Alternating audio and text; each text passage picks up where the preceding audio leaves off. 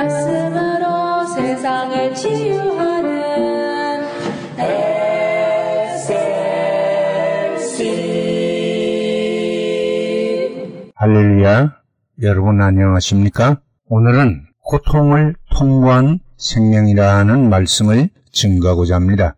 영국의 자연주의 과학자인 알프레드 윌리스 박사가 연구실에서 참나무산 무해가 번데기에서 나비로 변하여 코치를 뚫고 나오는 과정을 관찰하고 있었습니다. 나비는 코치 안에서 꼭 바늘구멍만한 구멍을 하나 뚫어놓고는 그 틈으로 꼬박 한나절을 애를 쓰면서 아주 힘든 고통을 치른 후에야 나비가 되어 나오더니 마침내 공중으로 훨훨 날아갔습니다. 윌리스 박사는 이렇게 힘들게 애쓰며 고치에서 나오는 나비들이 너무 안타깝고 안쓰러워서 한 번은 가위로 잘라 그 구멍을 넓혀 주었습니다. 나방이는 넓혀진 구멍을 통해 금방 쑥 나올 수 있었습니다. 그런데 좁은 구멍에서 나오려고 안간힘을 쓰던 나방이는 영롱한 빛깔의 날개로 금방 팔랑거리면서 쉽게 날아가는 것에 비하여 넓혀진 고치구멍으로 나온 나방이는 제대로 날지도 못하고 그 무늬나 빛깔도 곱지 못하고 더더구나 얼마 못 가 그만 죽어버리고 말았습니다. 윌리스 박사는 적잖은 충격을 받았습니다. 좁은 구멍에서 힘들게 나오는 나방이들을 도와주려던 선의의 마음이었는데 그 결과는 그의 도움이 나방이를 죽게 만들었다는 것입니다. 위에 사실은 우리에게 귀한 교훈을 주고 있습니다.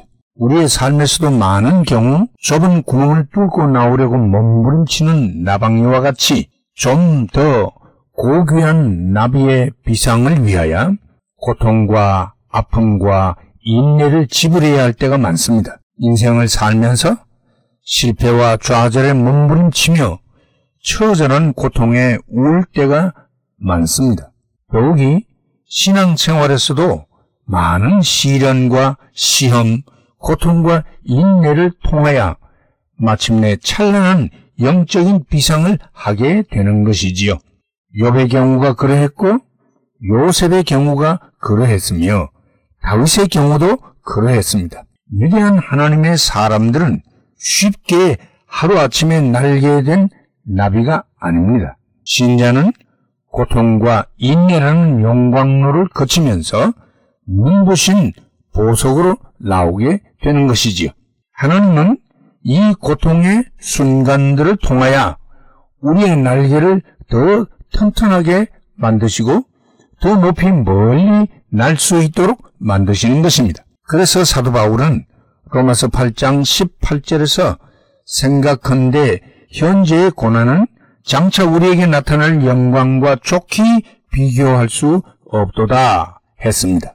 현대는 무엇이든지 쉽고 편리하게 하려고 하는 편의주의로 가득 차 있습니다. 그러나 때로는 특히 신앙생활에서는 우리에게 고난과 고통과 인고의 시간들이 바로 하나님의 은혜로 채워주시는 시간임을 잊지 말아야 하는 것입니다. 산고의 고통이 있어야 새로운 생명이 나오게 된다는 사실 우리는 잊지 말아야 합니다. 할렐루야.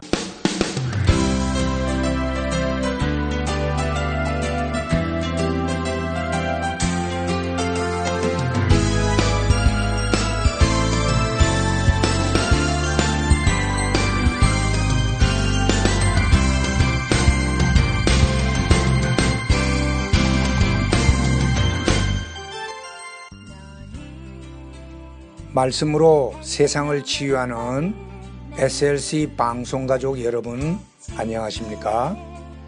저희 방송에서는 보다 나은 여러분들의 신앙과 삶을 위하여 상담을 진행하고 있습니다.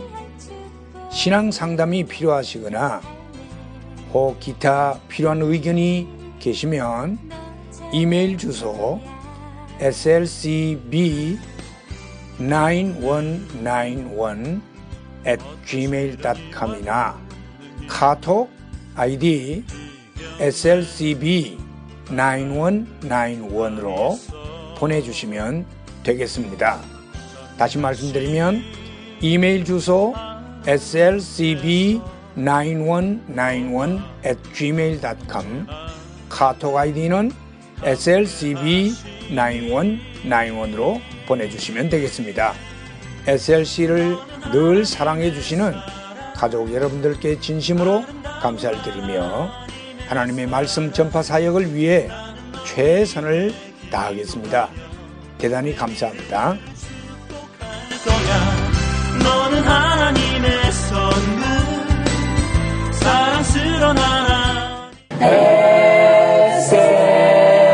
SLC